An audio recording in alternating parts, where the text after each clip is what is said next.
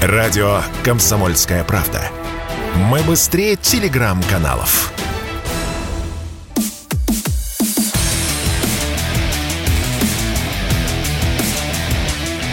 Программа с непримиримой позицией. Утренний Мардан. И снова здравствуйте, и снова в эфире радио «Комсомольская правда». Я Сергей Мардан. Идет трансляция на YouTube-канале Мардан 2.0. Соответственно, всем привет, кто включился. Подписывайтесь, ставьте лайки. Идет трансляция в телеграм-канале Мардан. Для любителей, конечно. Вообще телеграм он для другого. Давайте поговорим а, про геополитику. Мы же воюем со всем миром. Надеюсь, все это понимают. Совсем так называемым цивилизованным миром. Лично меня это бодрит. Мне предыдущие 30 лет было как-то душновато. Как-то я понимал, что ничем хорошим это не закончится. А вот сейчас мы зададим этот вопрос, как себя чувствует Никита Сергеевич Данюк, заместитель директора Института стратегических исследований и прогнозов РУДН, член Общественной палаты. Никит, привет. Доброе утро, Сергей. Доброе утро, уважаемые слушатели «Комсомольской правды». Вчера состоялась встреча лидеров G7, экстренная, по ситуации, как они написали по Украине, а на самом деле они обсуждали, наконец, начало полномасштабной, вот такой, какая она и должна была быть, войны. Вот с бомбежками, с ракетными обстрелами, с горящими ТЭЦ, ну и с перспективой получить несколько миллионов беженцев в территории бывшей УССР. А как ты думаешь, а, вот подобного рода встречи, ну, помимо выражения поддержки, сочувствия и готовности, что будет иметь еще? Ну, э, на этом фоне, в первую очередь, да, действительно, эта встреча в онлайн-формате носит, конечно, такой имиджевый характер. Нужно было показать в очередной раз сплоченность вокруг Украины, что Запад не бросит, Запад поможет. И на самом деле ничего нового, никакого нового пакета санкций не было выработано на этой встрече, ничего нового принципиального не происходит. Но это на самом деле не важно. Я сейчас пытаюсь объяснить, почему. Потому что можно сколько угодно проводить встречи в формате G7, где будет сидеть Макрон, где будет сидеть там, Листрас или еще кто угодно. Но самое главное происходит за ширмой. А за ширмой сейчас э, на территорию Украины поставляются э, натовские системы ПВО. В частности, мы знаем, что немцы поставляют АРСТ, да, Mm-hmm. Мы знаем, что американские системы ПВО для ракет малой дальности э, поставляются. Говорят о том, что Патриот может приехать. Мы видим уже не просто готовность, а настоящие эшелоны, это можно найти, опять же, в том же Телеграме, в открытых источниках, э, когда с территории Германии идут танки на, на Украину. И в этом плане поддержка, вот можно сколько угодно, Сергей, говорил о том, что мы воюем с НАТО, а, мы, конечно, воюем э, в первую очередь с Украиной. Я попытаюсь объяснить, почему. Mm-hmm. Вот это вот заблуждение, что мы воюем с НАТО, оно, мне кажется, очень чревато, потому что создает ложные иллюзии. Э, в чем это заключается? Конечно, НАТО всеми силами задействовано в этом конфликте. Финансово, экономически, технически, военно, разведка и так далее. Но непосредственно исполнителями вот э, всех этих э, ну, собственно, решений военных является Украина, являются вооруженные силы Украины.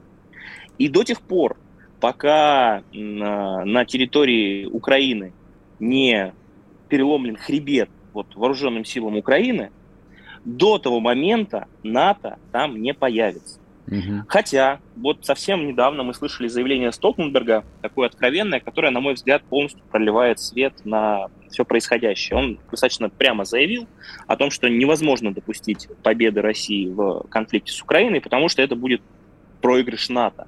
А проигрыш НАТО – это действительно очень такая большая дизмораль, очень такой важный прецедент, который может э, сыграть со всем этим альянсом, в целом западным миром злую шутку. Поэтому да, Запад воюет вовлеченно, как бы с помощью опять же, своих наемников, с помощью инструкторов, с помощью военной техники. В целом тоже, я думаю, наши зрители уже и слушатели понимают, что Украина сейчас это действительно полностью марионетка. Потому что даже боеприпасы, которые были советского производства еще там, на начало конфликта, ну, опять же, по сообщению разных источников, они уже закончили.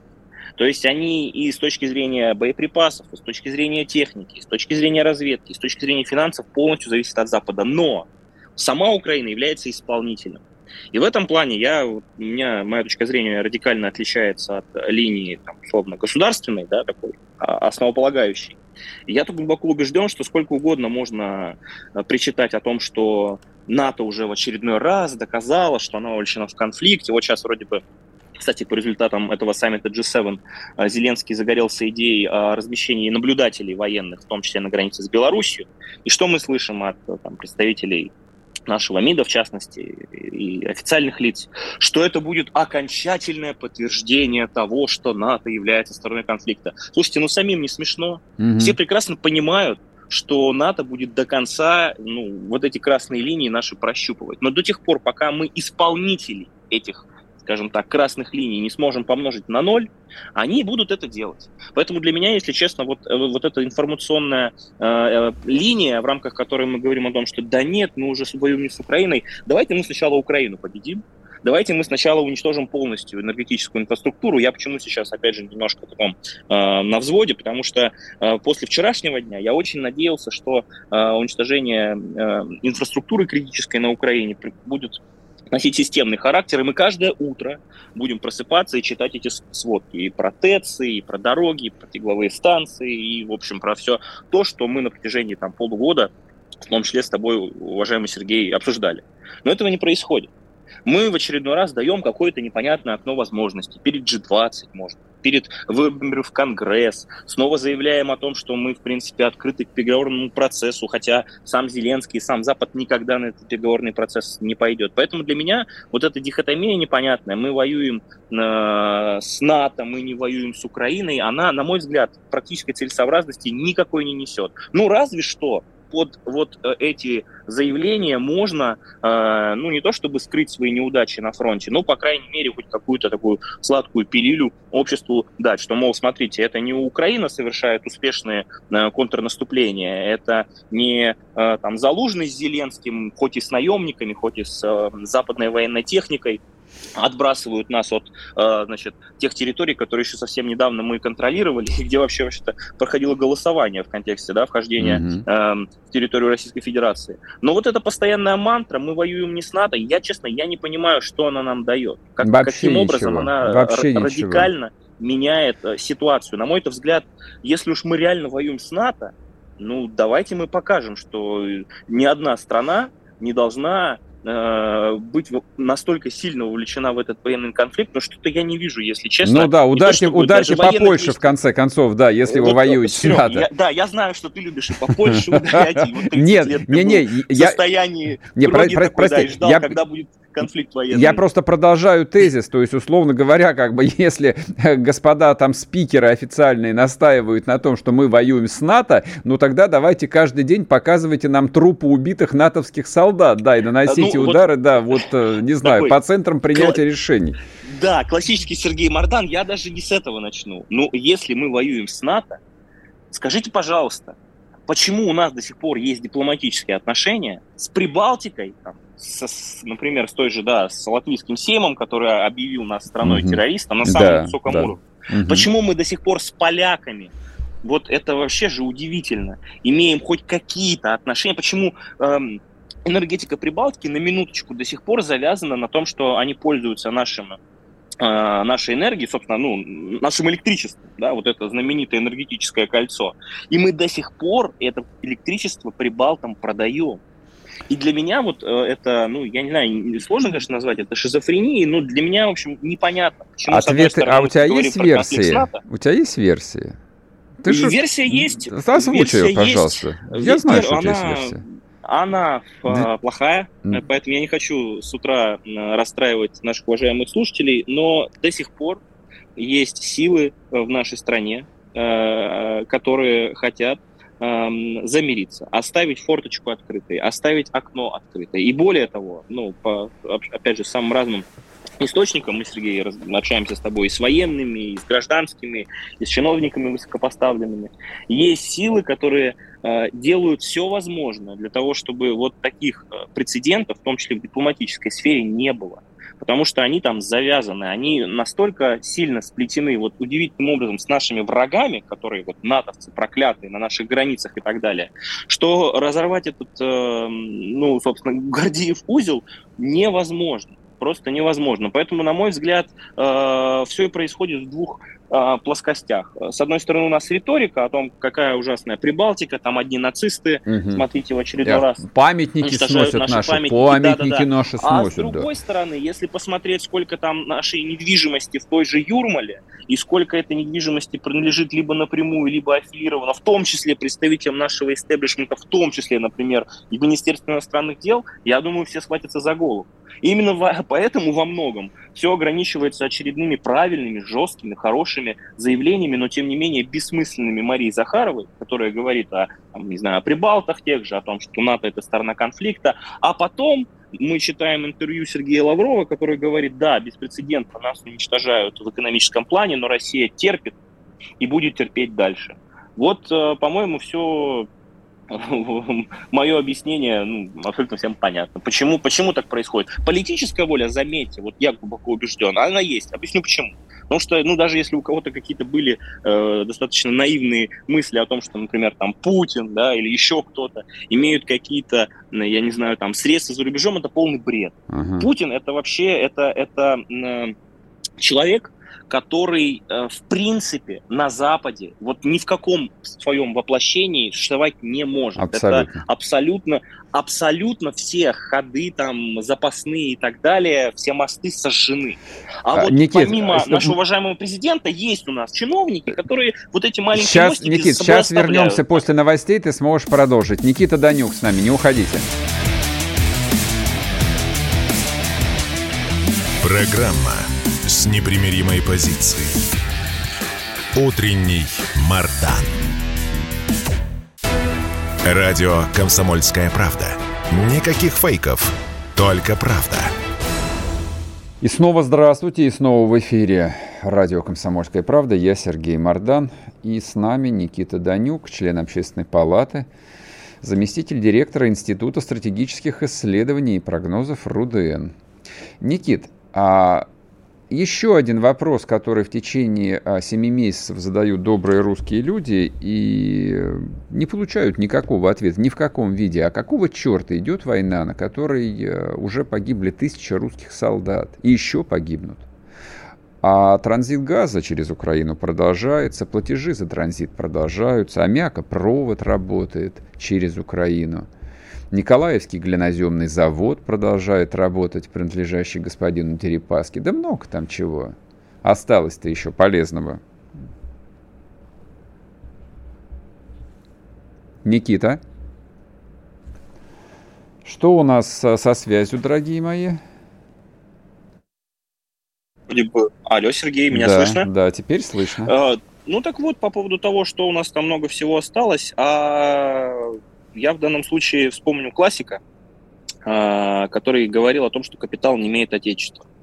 Вот когда мы с вами, уважаемые зрители, видим на, на дипломатическом уровне переговоры, когда мы видим в том числе военные действия, не забывайте, что очень важно, а может быть даже самые важные процессы происходят всегда кулуарно, и всегда они касаются собственности, а также средств производства.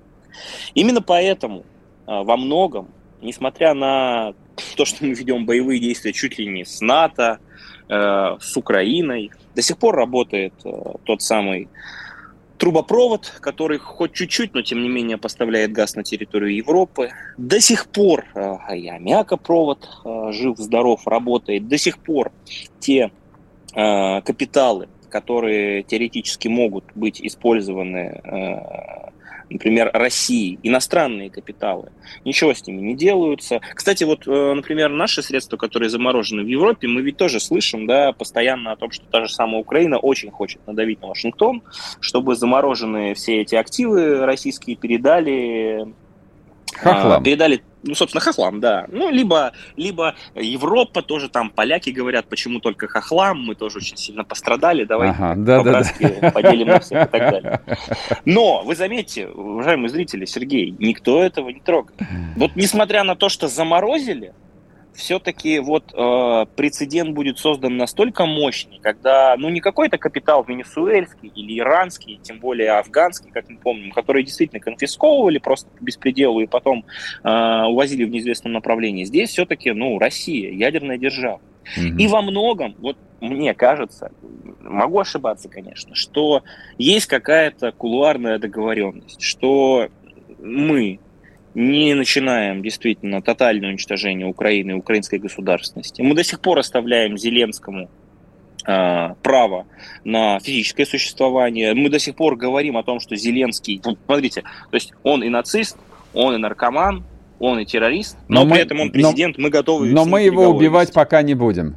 Да, и, и, и мы готовы еще, в принципе, сесть за стол переговоров. Да, с нацистом. Да, то есть, ну, и с наркоманом еще. Да, наркоманом-то ладно, у нас тут своих наркоманов немерено, да, никого. Но вот, ну, вот сесть за стол переговоров с Гитлером как-то мне не очень понятно. Ну вот вопрос, почему? И тут, опять же, это, может быть, кому-то покажется из разряда конспирологии, тут я вспоминаю, опять же, классика нашего Владимира Ильича Ленина, да, вот те капиталы, которые хоть и заморожены, но еще финально не конфискованы, мне кажется, являются очень мощной такой удавкой на нашей шее. То есть, если бы мы действительно внутри себя, ну или там люди, которые принимают решения, сказали, все, мы их никогда эти деньги не вернем, ага. бороться мы за них не будем, к черту, гори все оно огнем, и, собственно, все эти гроздья гнева и всю нашу мощь, вот, э, вот эта длань, условно руку, рука Суровикина, да, ага, генерала ага. Армагеддона, она действительно бы на полную силу развернулась. Мне кажется, что, ну, представляете, какие вообще средства там заморожены, да, на территории Европы, Соединенных Штатов Америки, Японии и так далее. Это же, ну, не просто деньги, это, ну, абсолютно несметные цифры. Вот даже для любой страны, вот по-хорошему, я сейчас говорю не о процентах ВВП, да, это важно, а вот просто вот, вот те деньги, которые есть, это, это, это, гигантские средства. И, видимо, для того, чтобы не потерять к ним доступ, и, видимо, для того, чтобы ну, сохранить хоть какую-то возможность там, долгосрочной, может быть, разморозки этих активов, э, все происходит так, как происходит. Э, все остальные объяснения про то, что мы не начинаем, потому что вот мы пока что еще готовимся, а вдруг будет там война настоящая с НАТО, угу. еще что-то. Ну, на мой взгляд, не выдерживает никакой критики. Я как бы по каждому из тезисов готов спорить. Но в целом, мне кажется, что вот именно вот эти огромные капиталы, эти триллионы рублей и, и десятки и сотни миллиардов долларов, которые есть, являются главной причиной того, что э, нынешний конфликт э, действительно проходит по такому сценарию. Почему эта война действительно настолько странная?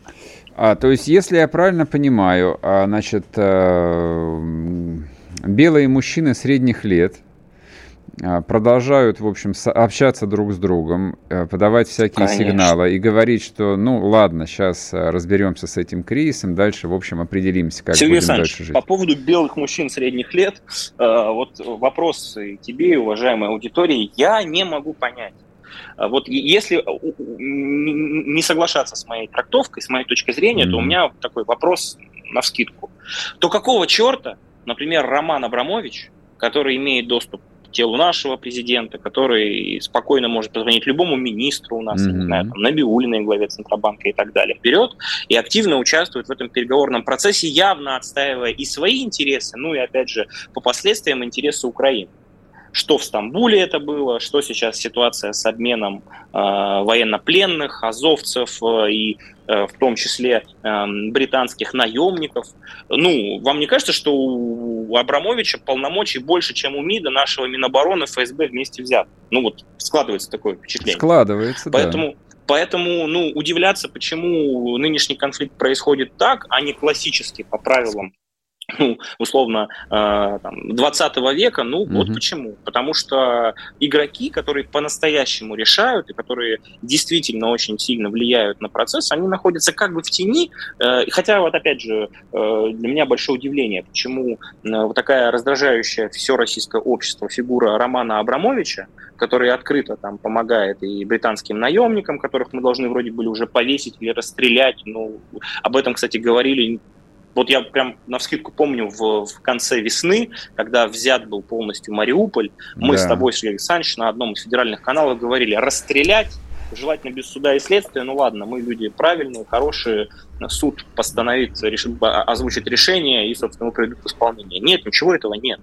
Почему? Потому что вмешиваются олигархи, потому что вмешивается трансатлантический глобальный капитал, опять же, лиц у него очень много, имя регион, и они эти вопросы решают. Вот такая минутка конспирологии от Никиты Пенюка на радио «Комсомольская правда». А у меня есть только вопрос. А, то есть вот в прежней жизни я бы совершенно спокойно бы тебя выслушал, бы сказал, ну что ж, а так устроено, вот, что хотели, то и получили. Мы же с 91 -го года выстраивали эту конструкцию. Но после объявления мобилизации, вот, про которую теперь вот э, говорят, что нет никаких волн мобилизации, такой депутат сказал, что мобилизация это вообще непрерывный процесс, э, как ремонт примерно.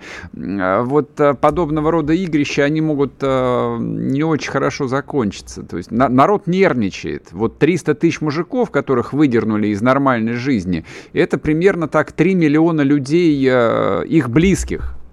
Здесь, внутри. Это как э, ядерная бомба, с которой лучше, вот по которой лучше молотком не стучать.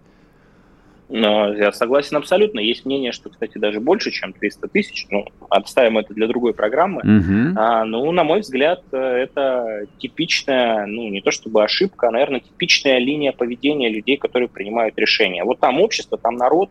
А, мы никогда его не спрашивали особо. Ну, иногда, конечно спрашивали. Делали вид, ну, что нам интересно. Вид, да, создавали да. вид, что нам интересно. А сейчас, ну да, мобилизация, ну это священный долг и так ага. далее. Поэтому мы их наберем, да, это будет касаться уже многих семей непосредственно в нашей стране.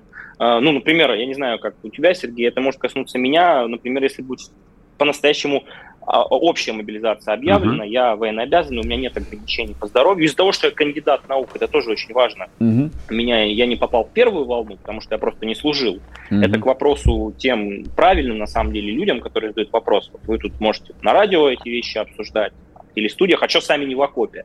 Ну вот я лично, например, да, сам не в окопе просто потому, что армию не проходил, и потому что в то время, когда я мог там быть, я там кандидатскую диссертацию писал. Но uh-huh если будет общая мобилизация, а мне кажется, что она не просто возможна, а очень вероятна, у меня нету инсайдов, нету э, каких-то... Э, э, я не знаю, там, темников, еще что-то. Это просто мое mm-hmm. внутреннее ощущение и понимание того, как складывается вообще ситуация. В перспективе, причем не в самой долгосрочной, объявление ну, нормальной мобилизации, а не частичной, да, общей mm-hmm. мобилизации, вполне возможно.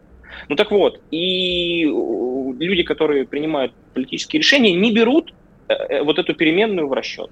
В расчет того, что общество, а, которое сейчас консолидировано ну, в большей степени вокруг армии, вокруг решений президента, вокруг того, тебя. что угу. мы пошли, да, и нам обратно идти нельзя, оно может в какой-то момент, не дай бог, развернуться обратно. Угу. И я очень надеюсь, что этого не произойдет. И строго а спросить. Этого, а для этого нужно смотреть, чем общество думает, о чем волнуется, о чем переживает. Я очень надеюсь, что эта информация есть у нашего президента. Спасибо тебе, дорогой Никита Сергеевич. Никит Данюк был с нами, член общественной палаты, заместитель директора Института стратегических исследований РУДН. Вернемся после перерыва. Вы слушаете радио «Комсомольская правда». Радио, которое не оставит вас равнодушным. Но в целом наблюдать прикольно, как все маски свалились, никто уже ничего не скрывает.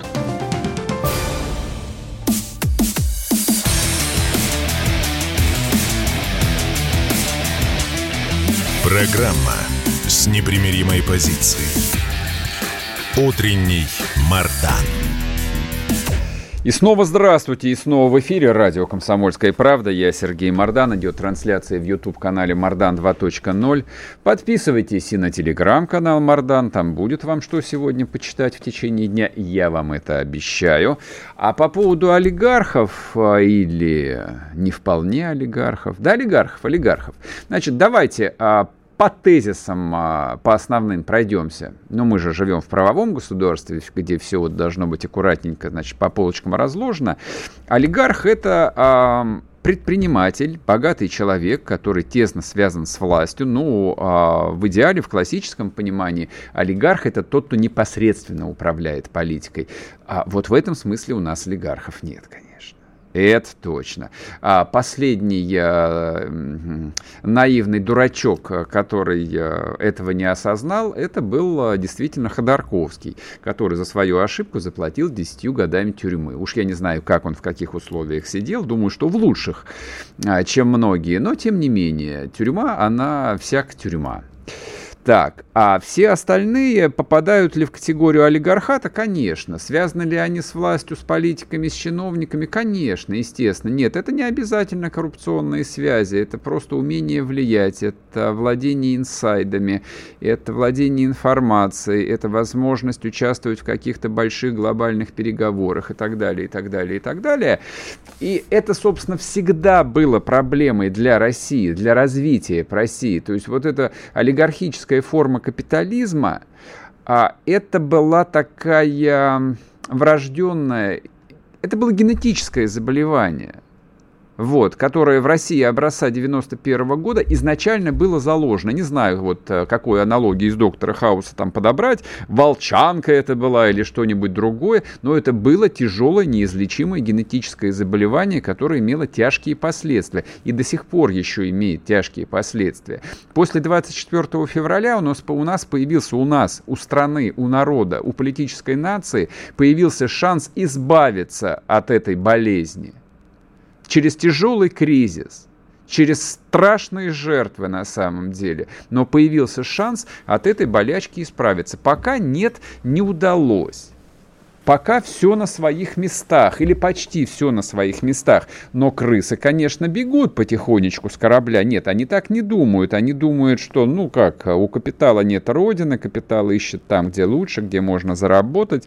Но вот а, сейчас самое время, как мне кажется, все же поместить всех этих людей и их мировоззрение в новую морально-этическую рамку, которая а, никуда и не девалась, она существовала всегда. То есть любовь к родине – а, любовь к своей культуре всегда существовала. То, что ее объявили когда-то ничтожной, глупой, э, там, уделом маргиналов-идеалистов, ничего не значащей, ну, объявили и объявили. А сейчас все встает на свои места. И те люди, которые объясняли нам 30 лет – что я гражданин мира, неважно, где ты живешь, неважно, сколько у тебя паспортов, важно, какую пользу ты приносишь своей стране, сколько я плачу налогов в этой стране. Ну, давайте спокойно посмотрим, имеет ли какую-то ценность а, вот то, сколько налогов платили этой стране, как они выражались. Вот вся эта братья, на самом деле, без национальности, без гражданства, без чувства Родины. Имеет это какую-то ценность? Мне кажется, нет. Они платили налоги все эти 30 лет с тех активов, которые они просто получили даром. Еще раз, я это подчеркиваю, они получили все активы даром.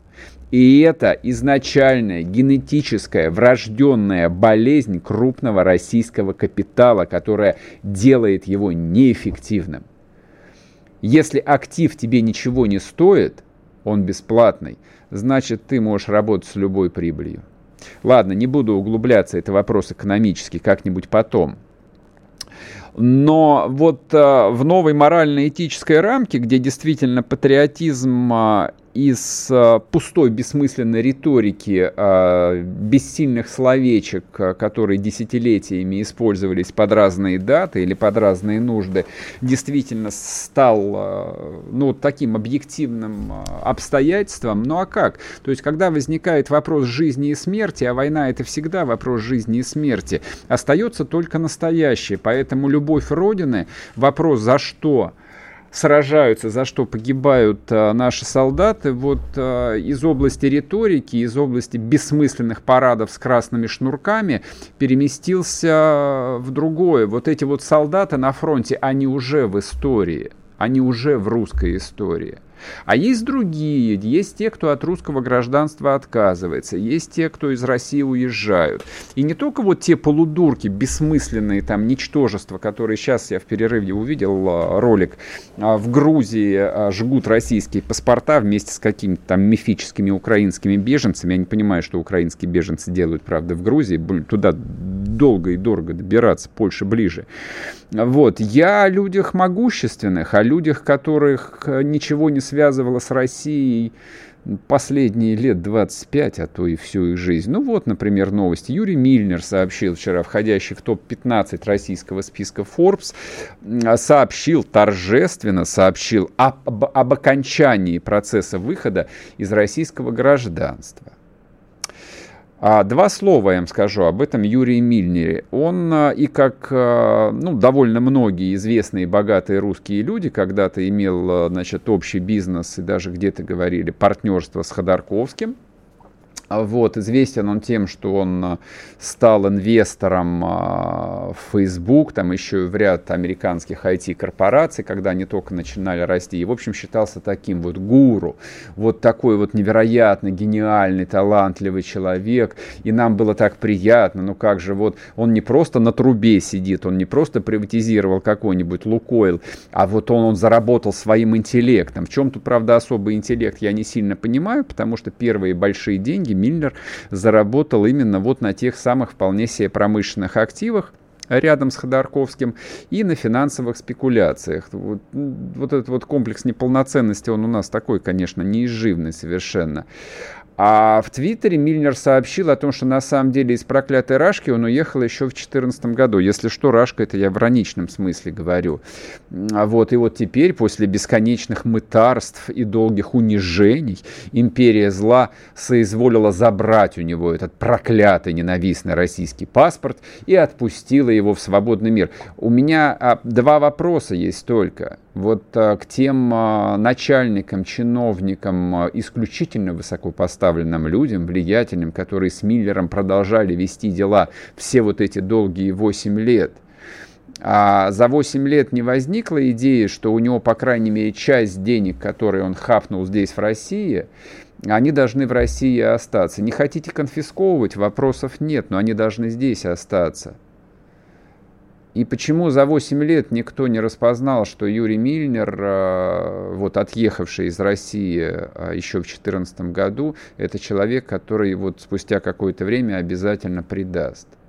Торжественно причем предаст, принесет клятву, там, я, не, я не знаю, там, в какое гражданство он ушел, мне нет до этого никакое дела, но человек торжественно сообщает о выходе из российского гражданства. Это символический жест. То, что мы разучились считывать символы, это вопрос, э, ну, к собственной э, эмоциональной, интеллектуальной тупости. Символы а, — это самое важное, что есть в нашей жизни.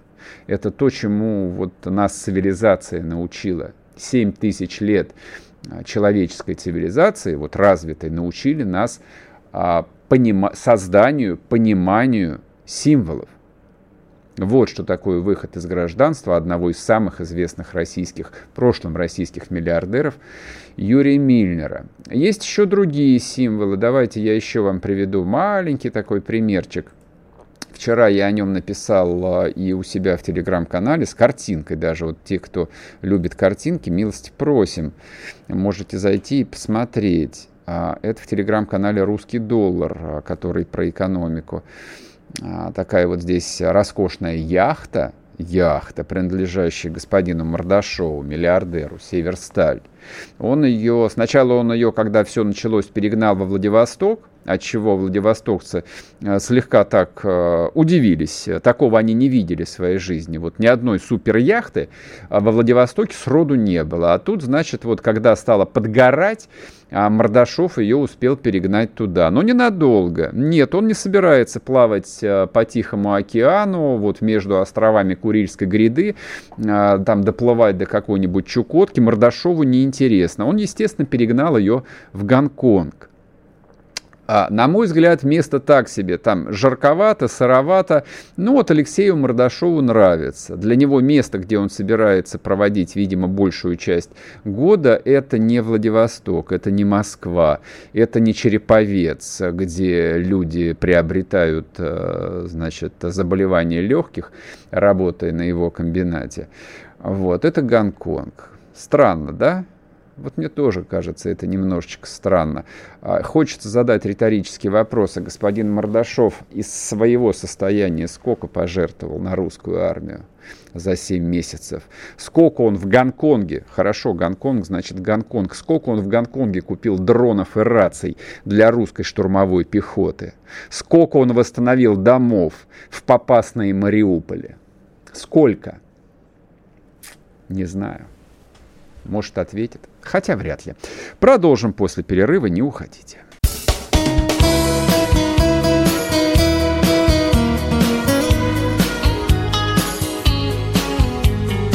осень. На радио «Комсомольская правда».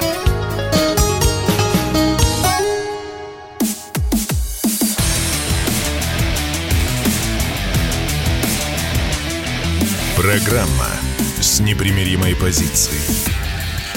Утренний Мардан.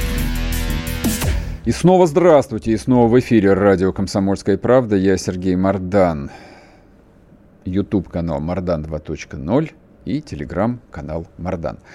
А я в этой части хотел бы а, поговорить про культуру, с вашего позволения. Я знаю, что тема не очень популярна. В основном народ любит про войну, про то, значит, куда там а, ударили ракеты, как сгорели электростанции в Виннице. А, ну, наверное, наверное, это на завтра уже теперь оставим.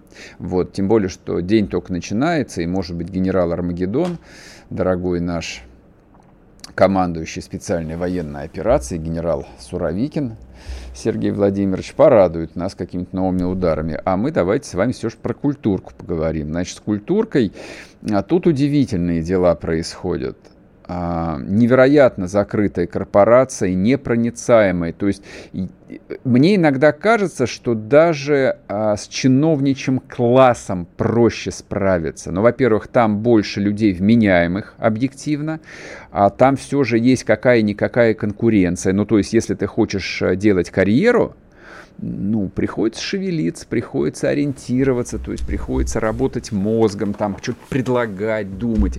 А в российской культуре не, все не так. Российская культурка это такой, это между собойчик он, э, в общем, и в позднем СССР превратился в такую очень закрытую, герметичную корпорацию. А после 91 года, когда ну, людям энергичным, инициативным, которые что-то хотели от жизни, э, там, на все это стало плевать, в массе своей, это вот э, окончательно стал такой даже не знаю, вот какое политкорректное слово-то подобрать. Не буду подбирать они окончательно замкнулись в себе. То есть э, современная русская культура – это такая, конечно, коллективная Ахиджакова.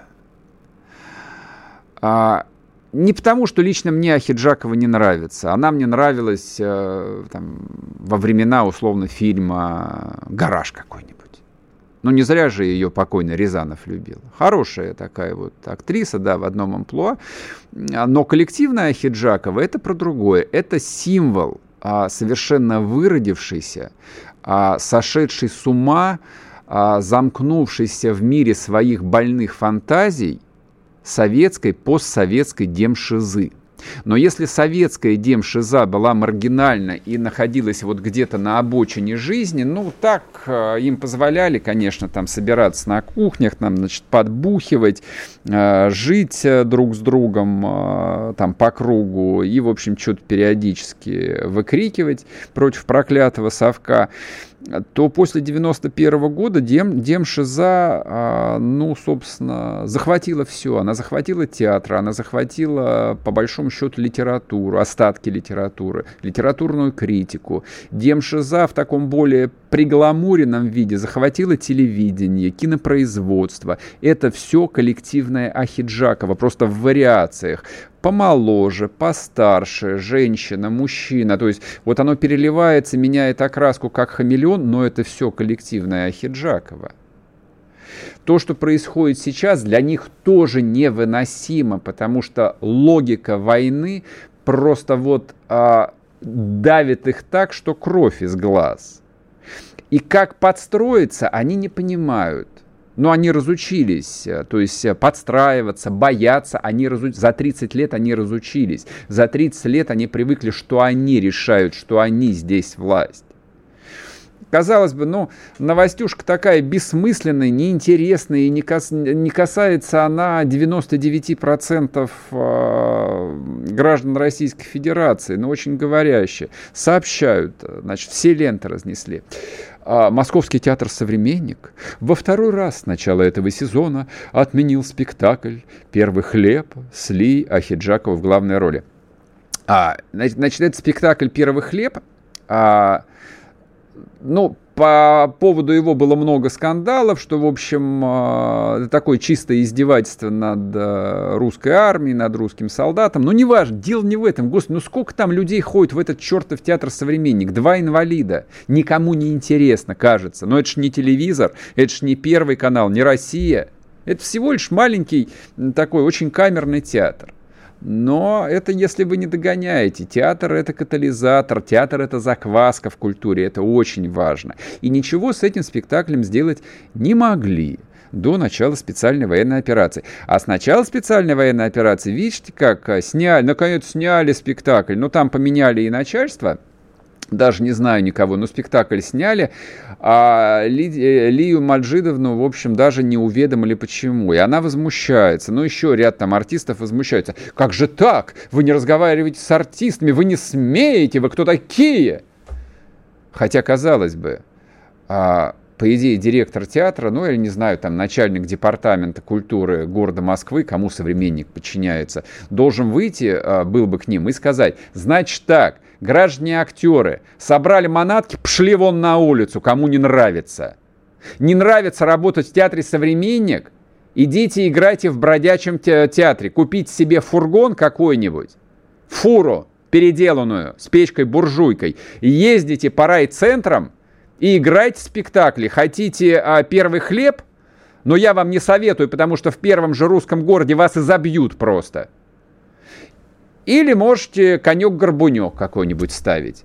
Но никто к ним не вышел и не сказал, никакой начальничек, никакой чиновник не вышел к ним и не сказал, никакой представитель Минкульта к ним не вышел и не сказал прямо, что вы сволочь, которая ненавидела всегда всю свою сознательную жизнь, русский народ презирала его, считала его за дерьмо, вы теперь отправляетесь туда, где вам и место, в небытие. Мы вас снимаем с довольствия, и жить вы будете на то, что заработаете. Где вы будете харчеваться, нас больше не интересует. Хотя есть варианты. Вы, соответственно, разворачиваете российский триколор, становитесь в полукруг, вот как э, хохлы, которые записывают обращение вот со своего обычного «Слава Украине, у нас нет винтовок, патронов и еды». Вот вы можете также развернуть триколор, построиться, вперед выходит линия Маджидовна Ахиджакова, говорит «Слава России, мы поддерживаем русскую армию, дави хохлов, генерал Армагеддон», а, значит, и мы ставим только патриотические спектакли, и все будет нормально. Вариант? Мне кажется, да. Почему это до сих пор не происходит, хоть убейте, я не нахожу ответа. Точнее, я его нахожу. Вот как его нашел Никит Данюк в предыдущей части, объясняя, а почему работает аммиакопровод, а почему продолжается транзит газа, а почему не разрываются дипотношения с Латвией, Простые ответы всегда. И здесь ровно то же самое. Многолетние связи, отношения, дружбы, дружбочки. Вот эти вот перемигивания, фиги в кармане. И вот эти фиги в кармане, они есть и у коллективной Ахиджаковой, которая кривляется на сцене, хотя давным-давно уже должна а, сидеть в кресле под пледом. И у чиновников, от культуры, те же самые перемигивания и фиги в кармане. Им точно так же вот эта война вот здесь вот, около горла, она им не нравится, они ее ненавидят, она им жизнь сломала.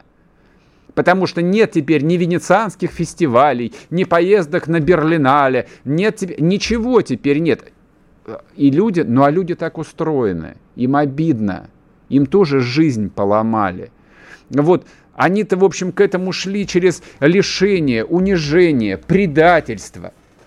Трудно ну, достигнуть чего-то, в общем, э, в карьере бюрократической чиновничьей. Трудно. Там тебя все хотят сажать. И вот, казалось бы, вот уже победа, уже можно а, покупать себе пальто, подбитое соболями, как один замминистра культуры носил в нулевые годы, не сейчас, давно это было. И вот тут говорят, нет, все, культура теперь другая, теперь военная культура. Теперь вот нравится вам а, или не нравится, будете ставить спектакли с военными поэтами. Теперь у вас будет не Алла Пугачева, которая отбыла наконец на старости лет в Израиль доживать, а теперь будет а, непонятный волосатый шаман, который со сцены а, вот а, поет суперхит, который раньше гарантировал 282 статью под названием «Я русский». А это 282 статья была еще 10 лет назад. На минуточку. Вот как людям вместить это в свои головы? Никак. Они не могут, они не способны.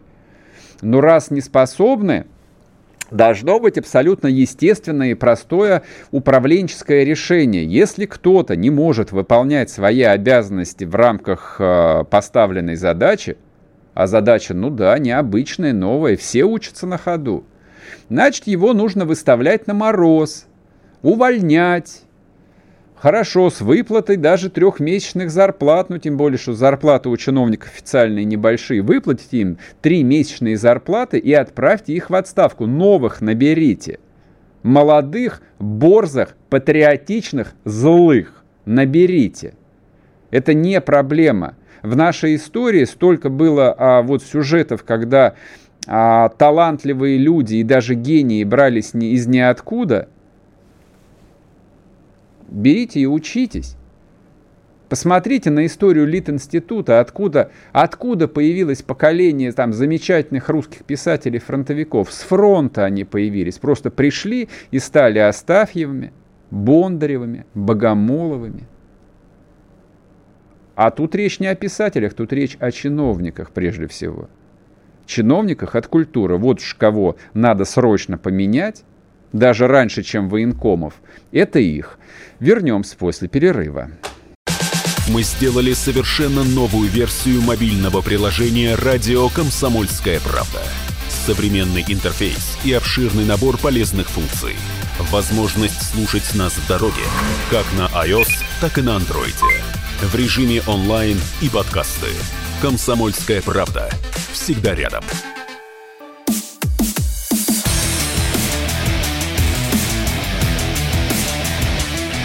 Программа с непримиримой позицией. Утренний Мардан. И снова здравствуйте, и снова в эфире радио «Комсомольская правда». Я Сергей Мардан. Последний шанс у вас подписаться на YouTube-канал Мардан 2.0. Так его ищите в поиске, нажимайте кнопку «Нравится», пишите комментарии обязательно и подписывайтесь на телеграм-канал Мардан. А в заключительной части Придется сейчас немножечко поменять план, потому что э, поступило экстренное заявление ФСБ по поводу взрыва Крымского моста. Мне кажется, нужно об этом сейчас поговорить. Или покричать. Даже не знаю, что тут говорить. Итак, э, Значит, зачитываю вам официальное заявление. ФСБ совместно со Следственным комитетом Российской Федерации установили, что организатором теракта на Крымском мосту было Главное управление разведки Минобороны Украины. Его руководитель Кирилл Буданов, сотрудники разведки. А, ну и тут у меня возникает вопрос, дорогие мои. И? И что? Что из этого следует? То есть констатация, то есть проведена работа, хорошо. Вот следователи Следственного комитета совместно со следаками ФСБ а, раскрутили это дело невероятно быстро, проследили всю цепочку. Вот тут огромная есть простыня, я вам только кусочек из нее зачитаю. Как установило следствие, взрывное устройство было закамуфлировано в рулоны со строительной полиэтиленовой пленкой на 22 палетах общим весом 22 770 килограмм. В начале августа отправлено из морского порта города Одесса в болгарский город Руссе по контракту. Дальше бла-бла-бла-бла-бла. Вот. Ну и дальше очень длинный транзитный путь. Естественно, нужно было значит, замести следы, как оно все. Ну, никаких вопросов. Как? Ну, у нас же параллельный импорт, поэтому кто же нам мешает получать э, пленку строительную из Одессы? Никто, нормально.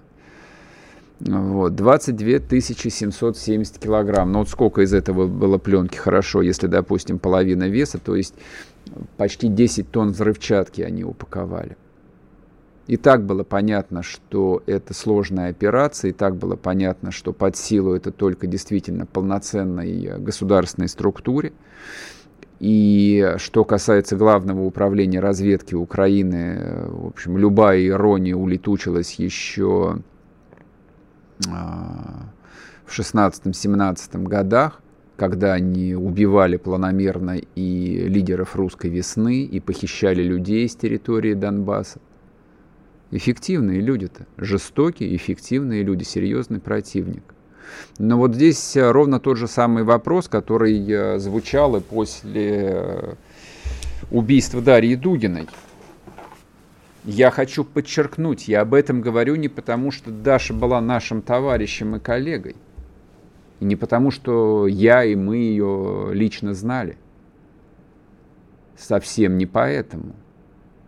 Это был именно... Вот, вот если а, взрыв на Крымском мосту можно трактовать как диверсию на инфраструктурном объекте, на коммуникациях, то убийство гражданского человека, то, что называется общественно опасным способом, в Москве, это чистой воды акт терроризма. И тогда прозвучал вопрос, и его озвучивала масса людей. Если я убежден в том, что мы выражали общественное мнение, после того, как дело было раскрыто и было доказано, что убийство организовано украинским государством, ну, по крайней мере, террористической организацией должны были быть названы СБУ и ГУР. Сейчас мы имеем дело с раскрытием, ну, уголовное дело раскрыто, следствие закончено, назван заказчик, физическое лицо, структура – наверное, теперь-то вот главное управление разведки Украины будет названо террористической структурой со всеми вытекающими отсюда последствиями или нет? Или опять продолжатся вот эти вот закулисные переговоры и игры? Я раз за разом буду повторять, все закулисные переговоры и игры были уместны до объявления частичной мобилизации. Вот тогда все что угодно. Имели полное право. Вы отдельно, мы отдельно, война это дело профессионалов и все остальное. А теперь нет. А теперь никакого дела профессионалов. А теперь это народная война. И 300 тысяч мужиков, или там чуть меньше, я не знаю, получили повестки. И еще миллионы сотни тысяч, миллионы, я не знаю, по крайней мере, ждут их. Ну или, скажем так, не исключают для себя эту возможность. И они внимательно во все глаза смотрят на происходящее, во все вот открытые уши ловят каждое слово, звучащее о том, как эта война идет. И они молча, но ждут адекватной реакции, правильной реакции на то, что война будет будет вестись так, как ее должна вести могущественная, великая, технически развитая держава с применением абсолютно всего ресурса, который есть у России. Есть ракеты, не жалейте ракет, обрушьте их на головы врагов. Если вы говорите о том, что ГУР подготовил атаку на Крымский мост. Из этого должно следовать э, только одно. Массированный удар по штабу Главного управления разведки, охота за офицерами ГУРа везде, где наши специалисты могут до них дотянуться – ну и, соответственно, внятная, четкая, юридически четкая формулировка о том, что сотрудники украинской военной разведки рассматриваются теперь Российской Федерацией как члены террористической организации со всеми вытекающими последствиями. Они либо ликвидируются во время задержания, ну, поскольку война идет, ну, либо, если вдруг их э, задерживают, то они получают, сколько у нас за терроризм дают? Пожизненное? Пожизненное. Есть места, где, в общем, так себе пожизненно это отбывать, как, э, ну, как говорили и говорят люди, которые там бывали, писали журналисты, я имею в виду. Вот. Но произойдет это или нет, я не знаю. Вот э, это главная новость, которую лично я буду ждать сегодня весь день. Здорово, конечно, что у нас э, вот так четко работают следаки. Все раскрутили, все дело, где вот через Грузию, Армению там ехали, растаможили названия юридических лиц. Удивительное дело, удивительно. Четко ведь все работает. Ну и, кстати, из этого сообщения следует, что, конечно, вот а, этого несчастного водителя Махира Юсубова они просто убили. Конечно же, он понятия не имел, что у него в грузовике. Они его убили. Гражданин России убили. И еще троих людей они убили. Гражданских. Конкретно господин Буданов и его сотрудники общественно опасным способом. Вот, но будет ли ответ, я не знаю. И еще одно пожелание, а, ну, поскольку тема терроризма, она, на мой взгляд, избыточно звучит э, в речах наших официальных лиц – я убежден в том, что избыточно, не надо об этом постоянно говорить на всех уровнях, про терроризм, про содействие террористам, про то, что Украина давно стала ИГИЛом и прочее, и прочее. Ну, стала ИГИЛом, ну, а что вот, э, как бы вот эта констатация, она нуждается в ежедневном дополнении, апдейте каком-то и обсуждении, зачем? Но если это ИГИЛ, ну, мы же помним, как с ИГИЛом а, боролись в 2015 году, организации, запрещенной в Российской Федерации, чуть не забыли забыл сказать. С помощью бомб, с помощью калибров иногда, с помощью спецназа, который их отлавливал и гасил. Вот, где надо было, вагнера появлялись с кувалдой. Вот как э, у правильных людей принято разбираться с ИГИЛом. Говорит ли он на арабском или говорит ли он на мове. Какая разница? Никакой.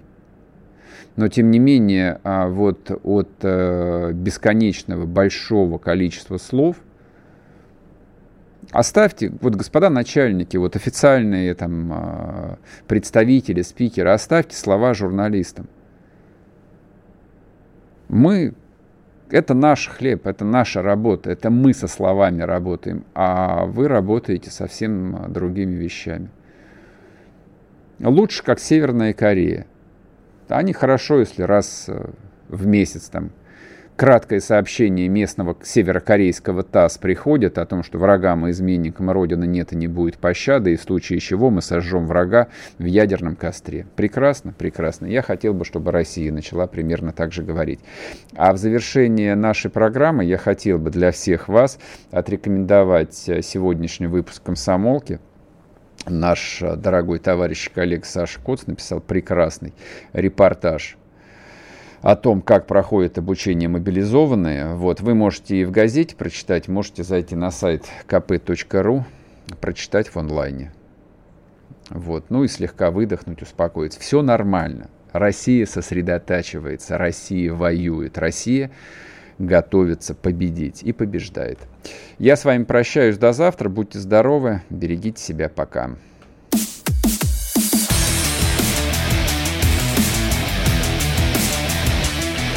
Программа с непримиримой позицией.